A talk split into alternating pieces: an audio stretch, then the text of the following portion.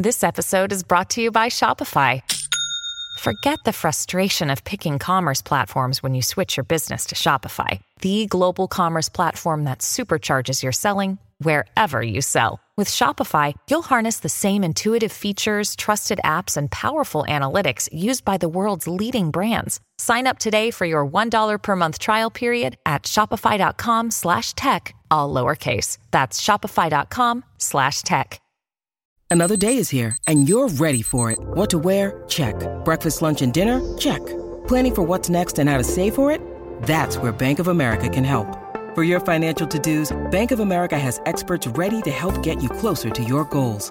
Get started at one of our local financial centers or twenty-four seven in our mobile banking app. Find a location near you at bankofamerica.com slash talk to us. What would you like the power to do? Mobile banking requires downloading the app and is only available for select devices. Message and data rates may apply. Bank of America N A, member F D I C. When you need mealtime inspiration, it's worth shopping Kroger, where you'll find over thirty thousand mouthwatering choices that excite your inner foodie. And no matter what tasty choice you make, you'll enjoy our everyday low prices, plus extra ways to save, like digital coupons worth over six hundred dollars each week. You can also save up to one dollar off per gallon at the pump with fuel points. More savings and more inspiring flavors make shopping Kroger worth it every time. Kroger, fresh for everyone. Fuel restrictions apply. Welcome to the New Books Network.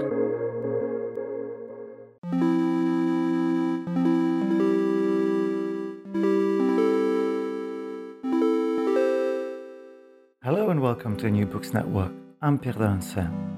If we were to believe the news or the hype that accompanies the releases of new consumer technologies, we could understand that virtual reality is a profoundly new experience that may yet redefine our understanding of the real reality that we already occupy. Indeed, such metaphysical approaches seem to be at the core of the multiverses that we have recently been promised. In The Aesthetics of Virtual Reality, Grant Tavinor proposes that this account of V R is fundamentally mistaken, suggesting that instead, an analysis of V R as a picturing medium and its uses should lead their aesthetic investigation. Grant Tavinor is senior lecturer in philosophy at Lincoln University in New Zealand. He has published widely on the aesthetics of video games, virtual worlds, digital media and ethics, and the philosophy of technology. And I'm very happy that he joins me now. Welcome to the show, Grant. It's great to be here. Um, and great to talk to you. Let's step into the New Books Network multiverse. So, donning on our headsets, I'd like to start by asking you how it is that you came to be interested in the topic of virtual reality and why its aesthetics has been so urgent and so important for you to explore. And I gather that you have been interested in the realm of computer games for, for quite some time, so it would be interesting to know how that might have fed into your research. Well, I've been writing about video games for the last uh, maybe twenty years. And um, I come out of the um, philosophy of the arts, so I treat video games as an art form um, and ask some of the traditional questions that we might ask about art forms, um, about video games. So how do we perceive them? Um, what are their emotional um, resonances for us? What are their distinctive forms and modes of aesthetic appreciation and that type of thing? And the concern with virtual reality sort of grows quite naturally out of, out of that concern because... Um, You know, there are now V R video games. Um, it's a new medium for presenting that that form. But it goes beyond that as well because, of course, there are other non-video game uses of V R that are particularly interesting. There are scientific uses, um, mm-hmm. increasingly therapeutic uses. And I find this all, you know, very interesting. And more basically, um, philosophically, V R is obviously very interesting because it connects with a lot of the traditional yeah. issues that we find in philosophy, such as metaphysics and uh, perception, uh, that style of thing. We'll get to quite a lot of these big questions in the course of our conversation, but I think I'd like you to, to start us off relatively gently. And you do that in a book by describing one of your first, if not your first, experience of using virtual reality in a game. I think the game might have been Resident Evil, and I thought that was a, a really good way to bring our listeners into thinking about some of the things that questions of virtual reality might bring. Resident Evil is a... a... reasonably traditional video game in which you explore a haunted house. You know, there's something mysterious going on there and it's dark and there are monsters and, and you don't really know what you're going to encounter. Mm-hmm. And I've never really found um, horror video games all that scary. But on the P S four virtual reality headset, um, it just It was so scary I couldn't actually play it. I had to give up. And it, it had to do with sort of um, feeling vulnerable in the space. And one of the things about V R is that things are happening around you. It's not just on a screen um, uh, in front of you. And you feel vulnerable for things that might be sort of lurking in the shadows, and you feel hesitant about moving into the space. And, you know, it's just an overwhelming um, impression that you get. And it seems to sort of touch on what's regarded as the special realism of V R, that it seems real in a way that other media don't in mm. some sense. And it gives this sort of deep emotional connection to what's happening in the world. Well, let's dwell a little bit on the special sense of reality. Earlier today, I came across an advert from the nineteen nineties for Tamagotchi, the little toys, which were at the time billed as the first ever virtual reality toy. And of course, there's clearly quite a lot of scope between that definition of virtuality and the kind of idea we get when we think about the dizzying heights and the possibilities of the metaverse. So I think that term, you know, virtual itself is so prevalent these days that it's ambiguous, you know, thoroughly ambiguous about what it's referring to. And it's used as sort of a, a buzzword. Uh, we have virtual meetings and virtual teaching and all this sort of stuff. And it seems like sometimes it's a, just a um, you know replacement for computer or online or networked, um, whereas uh, I try to use it in a more specific sense, um, talking about virtual reality headsets, um, which I think are a mode of picturing, you know, um, of feeling yourself in a in another location. And I discussed that technology early on in the book, but I agree that um, virtual is just a, a very widely used term, um, and it. Virtual, virtual reality headsets go back to at least the nineteen eighties, I guess, even the nineteen seventies, the, the prospect that there could be this thing. But um, it's really only come into sort of commercial fruition in the last uh, ten years, I'd say. And the reason it's so popular now, of course, is because companies like Facebook and PlayStation are producing viable, viable headsets. Um, so it's a reasonably modern development, but um, I argue in the book, actually, that it goes much, much further back. Um, and that virtuality is, is just basically a picturing technology, and that attempts to sort of virtualize experience can be seen in um, Renaissance art in particular, um, in the use of uh, linear perspective. The people who created that, such as Alberti and Brunelleschi, they thought they were trying to um, you know, bring about a way to experience pictures as one would experience the world. Uh, they thought they were a technological development that we might see, see as sort of as virtual these days. Yeah, well, this, that's a strand in the book that I found particularly fascinating um, because you go into history of art in a way that I, I would not have necessarily expected in this book. And you use that to make a very crucial point about virtual reality as we commonly understand it now, as you just said, not necessarily being the invention it purports to be.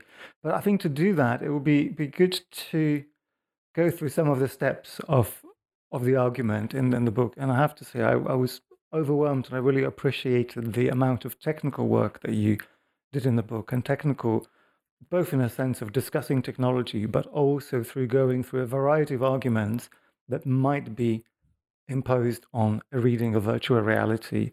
So I, I think um, the predominant way in which virtual reality has been tackled recently, and especially by philosophers, is in a metaphysical way, you know, asking mm. about the reality of virtual worlds or virtual objects, or whether it's valuable to be engaged in virtual worlds and objects, and what exactly we're perceiving, and, and those style of questions.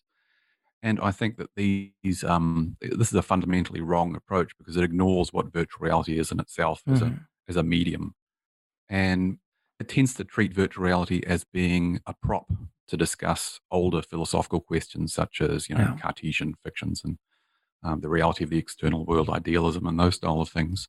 And what is lost in that is what virtual reality as a medium is actually doing. And so I wanted to really um, get into the technical details of what is going on when we perceive a virtual reality uh, world through a headset. And I think that once we have that technical understanding, then it undermines a lot of those other metaphysical approaches. Um, it shows that they're you know, not really getting to the heart of what virtual reality is doing. Mm. Um, and it obscures a lot of other interesting philosophical stuff that we might talk about. So, well, let's get into it. Let's talk about the virtual medium. First, I guess we have to figure out what a medium is, and that should be relatively straightforward. But then we might want to discuss what virtuality is, and that already is where a lot of disagreements, I think, I think start emerging. Yeah, so in, in I think the second chapter I discuss those two concepts, virtuality and media, and to try and work out individually what they are. You know, I'm an analytic philosopher, so I tend to mm. analyze things into their component parts.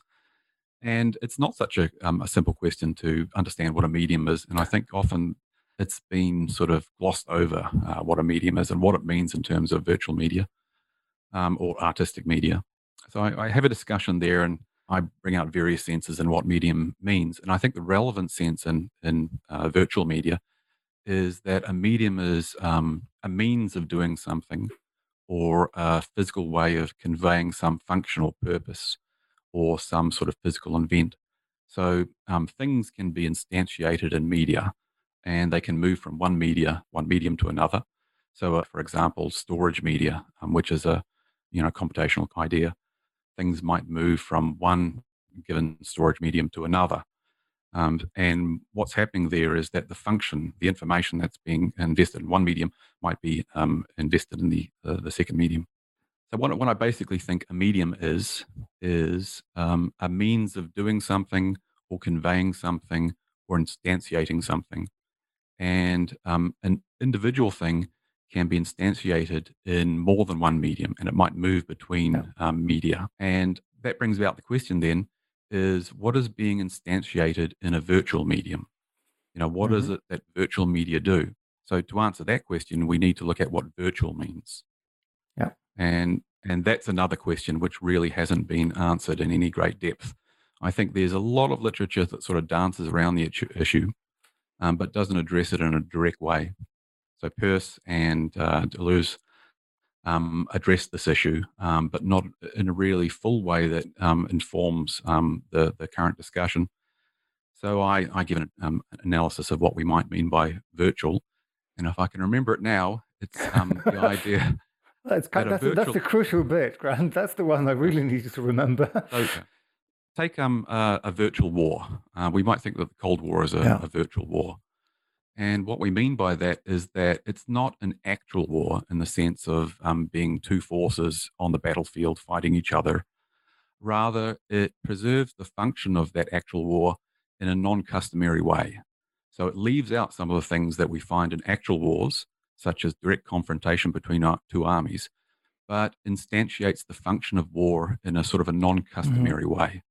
And in the case of the Cold War, it was by using proxy forces fighting battles uh, for the main combatants, or um, using other means of fighting um, wars or achieving the political aims of wars. So if, if that's an example of um, uh, virtuality, then we might look for other examples you know, um, that we have today, such as a virtual store uh, instantiates the, the function of a store, but does it in a non-customary way. Mm-hmm. So rather than having bricks and mortar, what it does is it puts it on a website. And it gains certain things by putting the store on a website, because you don't have to, you know, uh, employ um, uh, customer service people, and you don't have to pay rent in, you know, in a in a high street and that style of thing. Um, but it preserves the function that you really want to achieve by that.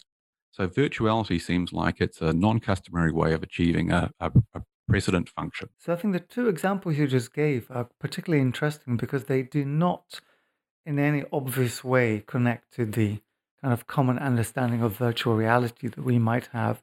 And that brings me to two quite interesting points that you made in the book. One is that virtuality does not have to be computational per se. Wars are not necessarily computational. And the second one is that virtuality is not in and of itself connected with fiction. So again, a virtual store does not have to be a fictional in any particular sense. So this, I think, places us at odds with the received idea that virtual reality is a profoundly technological advancement. So I, I think given the way that I analyze virtuality, it turns out that virtual things don't have to be computational things. And in fact, mm. virtuality is much more common in, in cultural development than we might think. So it happens when any given function or object uh, finds itself in a different media, is remediated um, in a non-customary way. Mm-hmm. So we find sort of non-computational virtuality, um, um, whereas what we probably think we're talking about when we talk about virtual these days is computational um, virtuality, which is like a species of, of virtuality. And um, I think the, the the contribution that virtuality makes to cultural development is it allows um, cultural forms or practices or objects um, to um, exploit the, the common technology of the, the particular time. So we have computers these days, the development of the last fifty years mostly, and um, there are previous practices um, such as commercial practices or social practices uh, that we can instantiate in this new medium, um, mm-hmm. computers. And it, it, it amounts to a remediation of, of those um, uh, practices. I think a good example of a non-computational virtual medium is the telephone. Now, we don't typically think of think of telephones as being um, a virtual technology, but what they essentially do is they allow us to talk to a person from which we're geographically distanced in a non-customary way. You know, um, what's technically going on is that uh, the vibrations from our voice are being transduced into an electrical signal that is put down the uh, the wires and um, and retransduced at the other end into a a voice, or at least a sound, and this allows for a, a mode of communication um, or conversation that wasn't previously available. So it's a, the same function, but in a different medium. And I think that if we had the, the word virtual um, around, and it was in common parlance at the time that the telephone was created, that we might be tempted to use it at, the, at that point. And so I think this means that we can see that um, previous cultural developments long past Um, were actually virtualizations or remediations of um, previous practices or functions. And so um, this is relevant to virtual reality headsets and, you know, the, the metaverse and um, my playing of Resident Evil, um, because we can see that what's being remediated there is uh, our perceptual apparatus, the way that we engage with the world. Mm. So um naturally, um, when we encounter the world, we do it through our senses, you know, our hearing and our, our vision, uh, principally in terms of um, V R. And what V R does is it attempts to remediate our perceptual access to the world, so in a non-customary way, um, by using this type of very complex um, technology uh, to allow us to perceive spaces around us. And these have different purposes and different functions. Um, V R is not just used for um, fancy sort of uh, fictional um, occasions like Resident Evil. It also has um, technical and, and non-fictive uses as well. So um, it can allow us to uh, teach medical students um, how to perform operations, or it can actually aid in um, real operations by allowing surgeons to see what's going on um, as they're as they're operating. Uh, it can allow uh, sort of uh, factual documentary, as I go into in the book, uh, some examples of that. Uh, so it's not just a, a fictional technology, and I think that's a, another complication that's um, engendered by the you know the metaphysical approach to, to V R. Well, I think you get to solve a lot of those problems in a moment, because I'm going to ask you to talk a little bit about the art historical approach that you have taken to figuring out some of the perceptual and and representational aspects of, and picturing aspects of the virtual reality medium. I think what I wanted to show that there is precedent for uh, the intentions of the developers of um, V R headsets in, in previous sort of technological developments in the arts. And yeah, as I said, the, the intention of um, Alberti and Brunelleschi was to to remediate our experience. Um, I discuss a, um, an experiment that Brunelleschi um, carried out in Florence. It's quite a famous um, experiment. I won't go into the details here because it's a little bit complicated, but essentially he used a mirror to show that you could compare a picture to the actual thing and to see how they sort of matched mm-hmm. up um, geometrically. And so Alberti later codified this, and he um, he came up with this thing called the plane and elevation method. Um, and it allowed uh, future artists to actually employ this technical method to produce um, geometrical spaces in, in linear perspective. And I think what they were trying to do basically was to reproduce um, our spatial experience of the world, even though there are lots of problems with this. And this led to a lot of argument in, in art history about whether it really does um, remediate our experience of the world. Mm-hmm. Famously, Nelson Goodman, a philosopher in the twentieth century, argued that um, picturing isn't a remediation of our experience, it's more iconic or denotative um, mm-hmm. or, or cultural, conventional. But nevertheless, they thought that they were remediating experience. And we can pick out a lot of other examples through art history of the attempt to remediate um, how our perceptual apparatus actually works when we experience a spatial mm-hmm. scene. Another good example is um, uh, how Da Vinci used shading um, sort of uh, desaturation and bluish shading of distant features and, and yeah. paintings like Virgin on the Rocks to give the impression of distance and, and visual scenes. And we can um, see that that occurs in the natural perception of um, distant scenes also.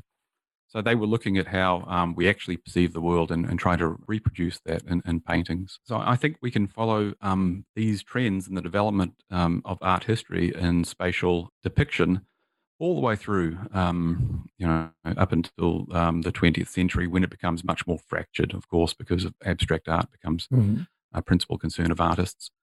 But that we might see also V R as taking that back up again um, um, and, you know, sort of revivifying the attempt to allow for spatial depiction. Um, and it actually solves many of the problems that we find in linear perspective. Mm. So the, the classic criticisms of linear pers- perspective are that, well, um, you have to close one eye because it only provides one one vantage point. Yeah. Your eye has to be perfectly static. Um, it can't move around as it naturally does. And that if you um, look carefully at, at, at um, linear perspective um, pictures that use the plan and elevation method, they actually distort um, what we see. So yeah. at the very edges of the picture, um, the picture becomes very sort of unnaturally distorted. Mm-hmm. And there have also been empirical studies that show that people don't perceive um, pictures produced by that method to be particularly realistic anyway. Yeah. Um, they, they prefer um, other ways of projecting space on a pictorial surface. Well, it's certainly alluring to think that the Oculus Rift headset has its origins in the fifteenth century. Um, there are, in fact, a couple of things that you note that have changed quite diametrically in the development of virtual reality of today as a picturing medium. And one of those is the egocentricity that V R offers. Yeah, I think that um, another trend in uh, the development of art was the position of the viewer in relation to the mm. scene. And there are some famous paintings um, in which uh, the painting seems to place the viewer within the picture space somehow, um, and it makes reference to them. So the Arnolfini marriage would be a famous example yeah. of, of that, I guess, even though it's not in linear perspective, but it does give the impression that the viewer is looking onto the scene. There are a lot of examples of that style of thing, but the, the limitation on those is that if the viewer moves before the picture, uh, the scene itself doesn't change geometrically to reflect that movement. Rather, it's it's static. So um, there's the famous effect of the eyes seeming to follow you uh, when you move around a picture. Mm. Well, if if the picture really did respond to your movement um, before it, the eyes wouldn't follow you because they would be fixated on the space that you yeah. previously occupied. Okay, so that's another limitation on that style of sort of um, spatial depiction. And I think that V R, um, because it takes up again this notion that we might realistically depict space, Um, does better in many respects than um, uh, static um, pictures produced by linear perspective, mm-hmm. because now the viewer can move before the scene, apparently. The, the depiction of the scene will change given their um, particular perspective on the scene. And that's enabled by what are a couple of the, um, the key features of um, V R headsets.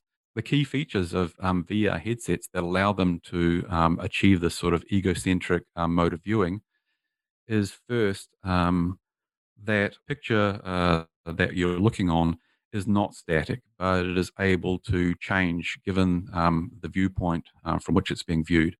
And of course, this is a development that's allowed by computer graphics and um, the rendering of three D um, graphics in particular. So there's some detail in, in the book about how this is achieved through um, polygonal modeling and um, basic um, computer graphics. So um, there's a thing called a virtual camera, which you can place um, in relationship to a three D model, which is made up of um, various polygons. And um, the movement of this virtual camera changes the geometry of what's actually um, modeled. And so it gives the impression that there's a perspective moving on um, the pictured content. So that's one aspect of this. The second aspect is that the, uh, the viewing uh, position is defined by um, a stereoscopic headset. So there are... Um, Uh, two virtual cameras, in fact, and they're slightly displaced, um, um, are representing each of the eyes of the viewer. And so you get a, a slightly different perception, um, uh, a slightly different perspective on that uh, modeled world that you're viewing. And this allows for various features of perception that actually, in reality, do give us the perception of spatial depth of a scene. And this is when um, uh, things like uh, Da Vinci stereopsis or um, convergence and accommodation, which are natural features of perception, which allow us to perceive um, space, um, uh, come in. And I think the final thing uh, that virtual reality does is it allows us to interact with those objects that are actually mm. depicted. So it can represent um, as a model your hand, and your hand reaching out into that modeled space and um, you know, interacting with the objects you're finding there and changing them. Now, it's all a bit complicated. That gives a very broad view of what's going on. And there, um, there are lots of variations in the technology um, that achieves this. I think the basic lesson is that what V R headsets are attempting to do is to provide a, a sense of egocentric interactive picturing um, that moves beyond the sorts of static pictures that we find in uh, um, you know, museums and so forth. So those two properties seem to allow for quite a lot to happen in, in virtual reality in comparison to other picturing media. Um, and you bring up a bunch of examples that range from very familiar, like you know, Microsoft Flight Simulator or aspects of telemedicine. But one thing that for me was quite telling and very illustrative is this experiment in which a subject was able to catch a ball which they only saw through a virtual reality headset while the ball was actually being thrown at them in reality. Um, and the reason this stuck in my mind, taking us maybe already to the question of what, what is real in those situations, you might have seen in the news a couple of weeks ago, there was a news item about uh, one of the multiverse's first sexual harassment complaint. Someone complained about having their breast stroked against their will um, upon looking down in the headset. So that's, there's a lot in that particular. Um, well, let's try anyway. So I'll talk a little bit more about the uh, the ball catching example, because that shows something interesting about um, um, virtual reality, the potential of it. So in that case, that's Disney research um, uh, that's going on at the moment. And there are various other examples of that style of thing as well. So as you say, um, what happens is that the user is situated in a virtual reality environment, and aspects of that virtual reality environment are actually derived from their real environment. So a ball um, is tracked and it's uh, thrown at them, and they're able to catch it, and um, you know, with reasonable efficiency. And one thing that we might think that that shows is that um, it's often thought that virtual reality cuts you off from the actual world. Mm. That, that um, one of the, the things that's often used to define virtual reality is that it excludes or pushes away your actual um, reality. But I don't think that's the case, because um, it can be used ways in which it allows you to see reality in augmented ways, or allows you to achieve things in reality that you might not be able to achieve otherwise. So in that case, it allows you to catch a ball, which is something we can all do, but there are other potential cases in which it might allow you to do things at a distance. So we could think about um, uh, virtual prosthetics or virtual prosthetic vision, allowing us to um, manipulate the world at a distance, and a, um, you know, maybe have a robot proxy out there that um, um, we see through the perspective of, and that um, has appendages that we can control and, and, and can interact with things. And that would be interesting and useful in all sorts of uh, uh, circumstances, such as where it's more dangerous, obviously, to to do things that w- we wouldn't, wouldn't want to do. Or, um, as I suspect, uh, one of the, the big reasons that this technology is being developed, and it has military applications, obviously. Mm. You know, we could pilot drones or um, control robots at a distance um, in a way that wasn't Know, dangerous to our, our personal um, self. But um, this brings up a, another issue in the history of uh, sort of philosophical um, assessment of pictures. Um, Kendall Walton, as a philosopher, is, is reasonably famous, and uh, he has this um, claim that photographs of historical things actually allow us to see them. So if you imagine looking at a picture of your grandmother, um, who has, you know, passed away, um, uh, on the wall, Uh, he thinks that when you look at that picture, you, you actually see your grandmother. Mm. And he calls this the um, the idea of photographic transparency. Yeah. So when we look at photographs, we see things through them. And one of the claims I make in the book is that um, virtuality might actually allow us to see things um, through them.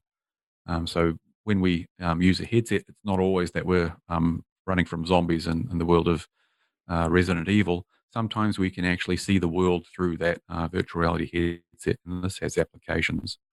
But I think, as you mentioned, it also has potentially worrying um, um, features. Yeah. Uh, the reason why virtual reality might be useful in a military sense is that it, it uh, allows soldiers to do things that are dangerous in our, in our actual context, but which would be perfectly safe for them in um, a virtual reality context. But this obviously brings a certain asymmetry um, into military combat.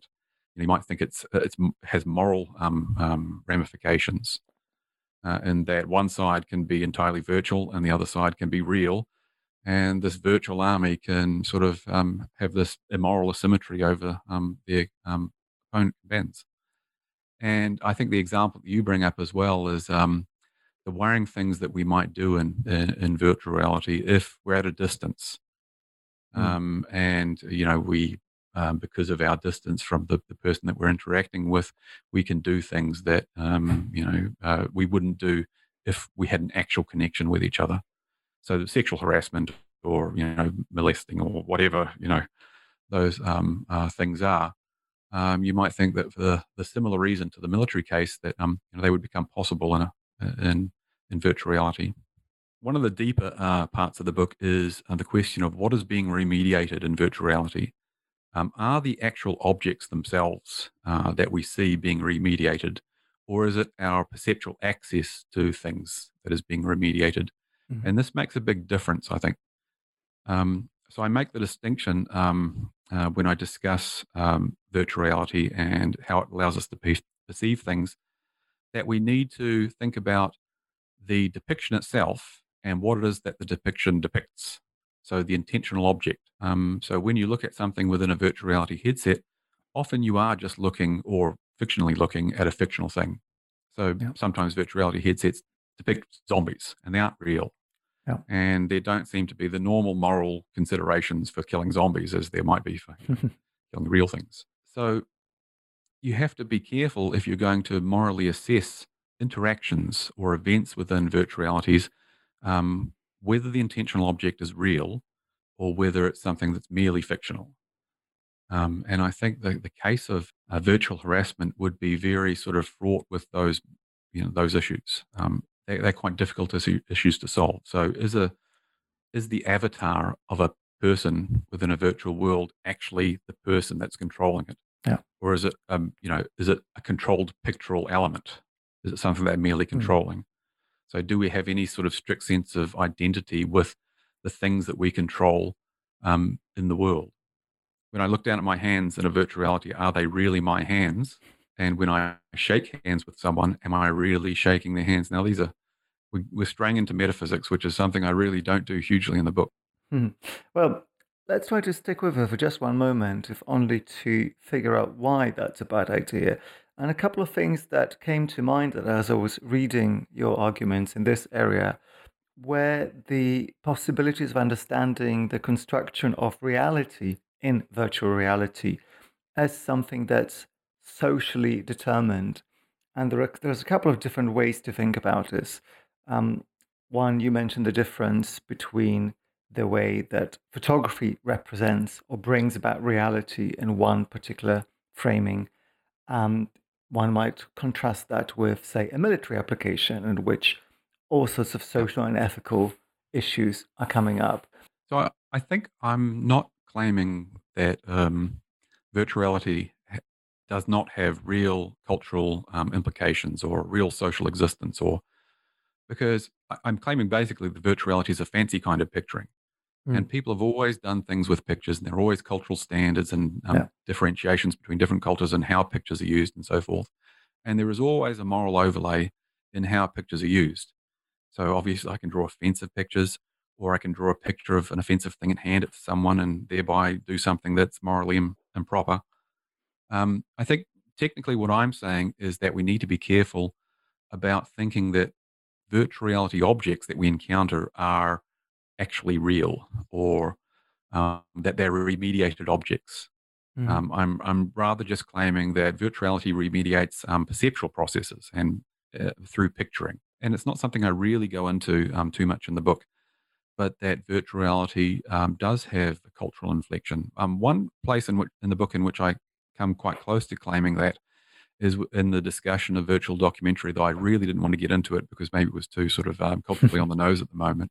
Mm. Um, there is one example that I, I discuss about um, how uh, a virtual documentary might allow you to step into um, the shoes or the situation of someone who's experiencing, um, you know, segregation, um, you know, United States during the nineteen sixties or fifties, yeah. right? And the idea is in, in virtual documentaries often that they claim that you have this firsthand experience of what it's like to be in that situation. Um, and I think that's really blunt and potentially obnoxious. I don't think I don't think there is a way that you can have a firsthand experience of what it was like to be um, a person in, in, in that time. And I think it would be obnoxious to claim that you could have that that, that kind of experience, because virtuality leaves out so much of what it would be like to have that. It's giving you this basic sort of, at the moment, what virtuality gives you is the ability to see egocentric, stereoscopic um, visual spaces and, and audio spaces, but it gives nothing of the, the cultural expectations or the feelings or, um, you know, what it is like to be in that situation at that particular time with a, a cultural background. And, you know, that's one of my doubts about um, uh, full virtuality, you know, that it could actually um, convince us that we're in some world um, that we're, we're not currently in. Well, I wonder how much this has to do with the hubris of technologists, and that brings me to to think about Elon Musk and his pipe dream of Neuralink. That is the idea that we could all just be plugged into um, a machine that produces aesthetic experiences entirely bypassing the body and talking directly to our brains on the neurological level. Oh, the book actually is is quite skeptical. I, I started out studying V R and I was, you know, pretty um, optimistic about its potential. The more and more I read about it and the more and more philosophical literature that I read on it, I became more and more skeptical. Um, there is so much literature making so many claims about the potential mm. of, of V R to do all sorts of things that it's hard not to be um, sort of cynical about, about that. But I think there are also technical and theoretical constraints on whether V R could ever achieve this in the, in the first place. There's all the technical stuff, you know. Um, V R is is pretty crappy. Let's just put it that way at the moment. Um, there's a field of vision, um, a constrained field of vision. You can often see outside of the um, the V R headset, and I've never once been really confused that I was using um, a V R headset and not, you know, sort of looking at reality. Um, you know, potentially these technical uh, problems could be improved, and that they will be um, eventually. Uh, but there are also more to more sort of theoretical problems uh, with V R, that it could ever virtualize reality to the full extent. At the moment, V R at most covers two or three or four um, uh, sensory modalities, principally mm. vision, um, hearing, a uh, little bit of tactile stuff, but I'm sort of skeptical about a lot of that, and sort of movement as well, and a sense of movement, um, also proprioception. And it does that by, you know, uh, moving us around physically to give us the impression that we're re- really moving. Um, dark rides such as uh, Harry Potter's uh, journey and, and uh, Universal Studios does that that style of thing. But there are a lot more senses than just those um, that would need to be remediated for us to have this full um, virtual experience. Uh, we have internal senses. We have the sense of hunger. Um, we have the sense of our heart beating. We have the sense of our stomach being distended. Uh, you know, we have all sorts of senses that are internal to us that it's hard to work out how these would be remediated in any sort of physical way. Now, the obvious response to that is to say that we need to plug in. So um, forego the sensory surfaces themselves and just have some sort of immediate digital input into the brain um, to achieve, uh, uh, you know, this this virtualized this virtualized world. But I think at the moment we just don't know whether that's possible. You know, um, we can't assume that it is possible, because it, it seems, I think, to depend upon the idea that the mind is basically representational. You know, um, virtuality is, is definitely representational, right? It's giving us representations. But what if the mind just doesn't work like that? What if it's not a representational thing? Um, and there's this movement, sort of embodied cognition, which I don't talk too much about in the book. But that would um, seem to me to place sort of constraints on this idea that we could virtualize um, reality in, in that way. There's another problem as well, which I sort of explore in a sort of early way in the book. There is a problem with the idea that traditional pictures remediate um, our experience of reality. And I, I yeah. um, this has to do with Nelson Goodman's idea that actually pictures are denotative and they're iconic. They don't reproduce reality. What they do is that they're, they're sort of a language, and we decode them given conventions. So um, we know uh, what a, um, you know, um, a picture in linear perspective depicts because we understand that convention. It doesn't really resemble reality, but we read into it um, what it's actually um, depicting. Now, virtual reality could be like that as well. Maybe it's iconic and maybe it's a conventional language and it doesn't reproduce reality at all. It just gives us enough to, that we can understand what it's referring to, what it's representing and depicting. And I think there are some pretty good, um, compelling examples that this might be going on in s- at least some cases of virtual reality, and particularly in tactile feedback. Mm. Um, tactile feedback at the moment is very rudimentary, and it doesn't seem to reproduce in any way feeling objects, yeah. picking up objects, and so forth. What it does is it gives you an icon. Um, you feel a little buzz in your hand mm. from the um, the buzzing controller, and you go, "Oh, uh, that means that I've encountered something in the world." So it's much more like reading off an experiment, uh, an experience from like a, um, an icon. And that could even be the case in our visual experience um, as well. It, it could perfectly well be the case that what seems real to us, the stereoscopic experience of um, uh, uh, spatial environment, is really much more iconic than we than we realize. Well, I think there's quite some evidence mounting to show that that might indeed be the case. I saw in the news only a few days ago, someone was trying to bring about smell-o-vision for the millionth time in the last twenty or thirty years, as far as I'm aware. Um, we have been able to produce and put three D television in the home for something like twenty years, but the demand just simply isn't there.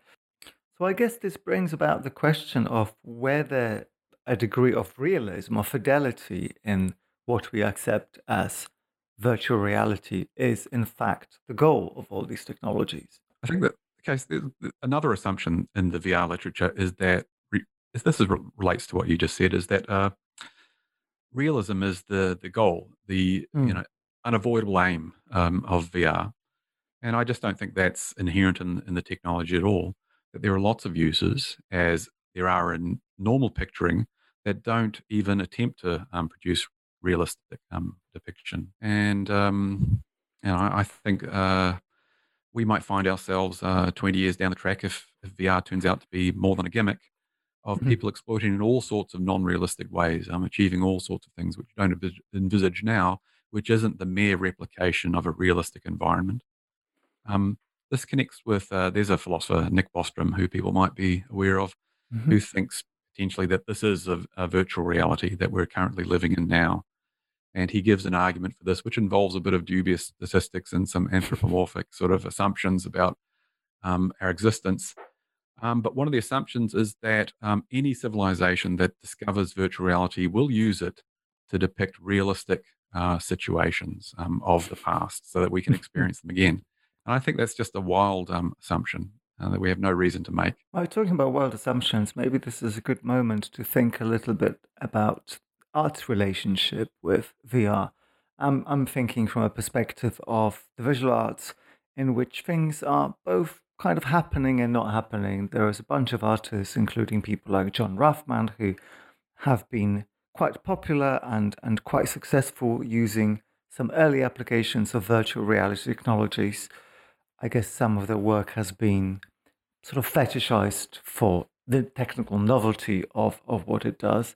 But I think we also have a situation in which there is a little bit of lack of definition to the medium and virtual reality as, as, as something that artists should address on the same terms that other media might have been processed by them. And there's a bigger thing that, that has been on my mind lately, again from the news, when Mark Zuckerberg announced the launch or the prospect of the metaverse, he made quite plentiful use of quite banal-looking examples of, of art. Um, and as the critic Dean Kissick commented on, it seems to me that the technologists don't really understand what the metaverse or the next generation of virtual reality experiences might actually mean for aesthetic applications. And that leads me to wonder about the kind of dance in which artists and technologists try to figure each other out. Yeah, well, I'm, I'm not an artist, and, uh, you know, I'm, uh, I'm a philosopher of the arts, but that's sort of a bit of a fudge. I really talk about video games and uh, and that style of thing. But Well, I think video games are completely forgame in this question. So. Well, I don't think we really understand um, the nature of performance or the audience-performer relationship or what's being um, experienced uh, when you experience a video game or a, a virtual artwork at the moment. Um, and I think that's, we tend to treat it as a way of remediating, you know, you know in a very superficial way, things that have already been achieved in non-virtual reality, mm. which is what might be uh, that you might be referring to. Um, but I, I think the potential for virtual reality um, is in the kind of art practices carried out within a virtual reality space, you know, performance in yeah. um, in in the space itself, and how that might connect you to other people or to audiences, or how audiences might react to um, and interact with um, artists within that virtual space, rather than just creating sort of fancy three D pictures. I think that might be the the real potential for virtual reality art. Mm. Um, but you know, I, I can't imagine what artists will do. But uh, um, the V R headsets are so available now. Um, I just, everywhere I see people buying the new Oculus Quest two, right? Um, so it, and that just prevalence of this this medium is going to make changes, I'm sure. Well, that's interesting. I haven't actually met anyone who has a headset on the bookshelf, let alone the head. But the pandemic has certainly seen a lot of interest in remediating certain artistic experiences into, at the very least, televisual platforms. I think my immediate social circles are probably pretty selective, I guess. So it might be might be biased, but I think I think it actually is uh, turning the corner a little bit, and it's becoming mm. a little less gimmicky. So personally, I recently got the Oculus Quest two, and it's such a step ahead in comfort. And you know, the, the problem with early headsets is they were so bulky and they were yeah. tethered to things, and um, they were a pain. You could, and they produced a lot of um, um because of the the latency in, in the images, they produced a mm. lot of sort of V R sickness. But the Oculus Quest two is actually, it's just fantastic in all those regards. And um, I don't mind using it. In fact, I'd, I'd prefer to use it to play some games um, than looking at a two D screen. Oh, oh, wow. That's the biggest smile you've had during our conversation so far. So we're definitely turning around some of the earlier skepticism. Um, and I know it might be a bad idea to speculate, but I'd like to ask you to try to do that anyhow. What is what is next for V R? I, th- I think there are positive, there is a positive potential in V R. Now, I've been trapped uh, at the bottom of the world in New Zealand for the last two years, not being able to travel overseas or to go to conferences. And the conferences I have attended have been on a screen in front of me mm. um, in Zoom, which is, is not ideal for interacting with groups of people. And I think V R could solve a lot of those issues. Um, yeah. Um, if I interacted uh, with, you know, people around me in a, in a V R space, I could see their gestures, I could react to them and respond to them and feel their presence, co-presence around me. You know, that'd be a positive thing.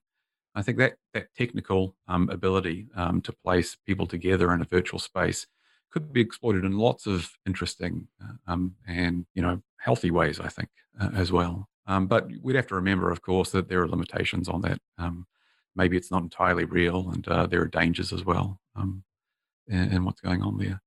I see that um, as, um, you know, a positive thing, a positive development. Hmm. Um, yeah, whether that solves any sort of our ecological problems with um, flying to conferences overseas, because, of course, there is still a lot of um, um, wastage and resources used um, to back up the computational systems that, um, you know, are used in, in V R. Um, I'm not sure, but it, I think... Um, surely a positive not to, um, having to fly to North America if you want to meet um, your colleagues. I mean, I'd quite like to fly to North America today. Why not? But I completely understand. And and is this this is a research topic that you're going to stick with? Stick with? Are you? What are you working on now? I'm working on uh, a book on um, our retreat into imaginary worlds, which ah. is related related to this, but it's also a little bit more political. And um, um, you know, why are people retreating into imaginary worlds um, so often, such as board games or role-playing games mm. or V R video games? And what does that reflect about their experience of how we've managed to set our current world up? And is it a, a good or a bad thing um, that we're spending so much time in, um, in, in imaginary worlds? Well, please do come back and tell us all about it when it's out. Grant, thank you so much for joining me today. Thank you very much. Great.